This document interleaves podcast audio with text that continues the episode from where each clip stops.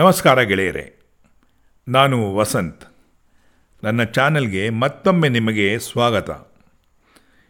ಇಂದಿನ ವಿಷಯ stage fear ಅಂದರೆ ಸಭಾಕಂಪ. ನಾನು ಮೊದಲೇ ತಿಳಿಸಿದ ಹಾಗೆ ನನಗೂ ಸ್ಟೇಜ್ ಫಿಯರ್ ಸಮಸ್ಯೆ ಇತ್ತು. ಇದನ್ನು ನಾನು ಹೇಗೆ ಎದುರಿಸಿ ಪಾರಾದೆ ಎನ್ನುವುದರ ಬಗ್ಗೆ ನನ್ನ ಅನುಭವವನ್ನು ಹಂಚಿಕೊಳ್ತೇನೆ ಹಾಗೂ ಇದರ ಬಗ್ಗೆ ಕೆಲವು ಟಿಪ್ಸ್ಗಳನ್ನು ಕೊಡ್ತೇನೆ. ಈ ಸ್ಟೇಜ್ ಫಿಯರ್ಗೆ ಮುಖ್ಯ ಕಾರಣ ಮಾನಸಿಕವಾದ್ದು.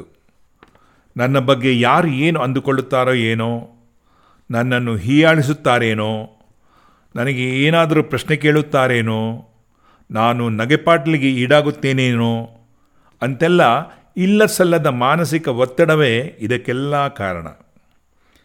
ಇದಕ್ಕೆ ನಾನು ಕಂಡುಕೊಂಡ ಪರಿಹಾರವೇನೆಂದರೆ, ಮೊದಲಿಗೆ ಹೆಚ್ಚು ಕಷ್ಟವಲ್ಲದ ಸ್ವಲ್ಪ ಸುಲಭವೆನಿಸುವ ಹಾಡನ್ನು ಆಯ್ದುಕೊಂಡೆ.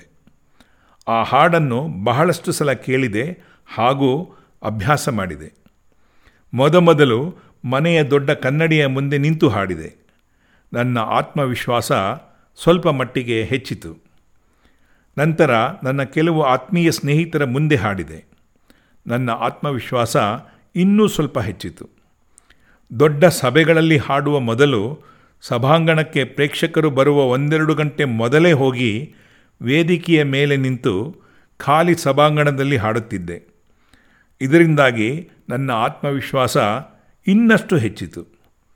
ನಂತರ ಸಭೆಯಲ್ಲಿ ನಾನು ಹಾಡುವ ಸರದಿ ಬಂದಾಗ ರಿಲ್ಯಾಕ್ಸ್ ಆಗಿ ಖುಷಿಯಿಂದ ಹಾಡಲು ಶುರು ಮಾಡುತ್ತಿದ್ದೆ.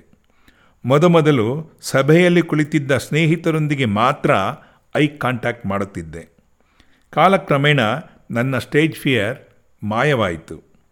ಈಗ ನಾನು ಸ್ವಲ್ಪ ಸವಾಲೆನಿಸುವ ಹಾಡುಗಳನ್ನು ದೊಡ್ಡ ಸಭೆಗಳಲ್ಲಿ ಯಾವುದೇ ಸ್ಟೇಜ್ ಫಿಯರ್ ಇಲ್ಲದೆ ಹಾಡುತ್ತೇನೆ. ಕೆಲವೊಮ್ಮೆ ತಪ್ಪಾಗುತ್ತದೆ, ಆದರೂ ಯಾವುದೇ ಅಳುಕಿಲ್ಲದೆ ಹಾಡನ್ನು ಪೂರ್ತಿಯಾಗಿ ಹಾಡಿ ವೇದಿಕೆಯಿಂದ ಕೆಳಗಿಳಿಯುತ್ತೇನೆ. ಏಕೆಂದರೆ ಯಾರೂ ಪರಿಪೂರ್ಣರಲ್ಲ. ಆದರೆ ಮುಂದಿನ ಸಲ ಆ ತಪ್ಪಾಗದಂತೆ ಜಾಗ್ರತೆ ವಹಿಸುತ್ತೇನೆ.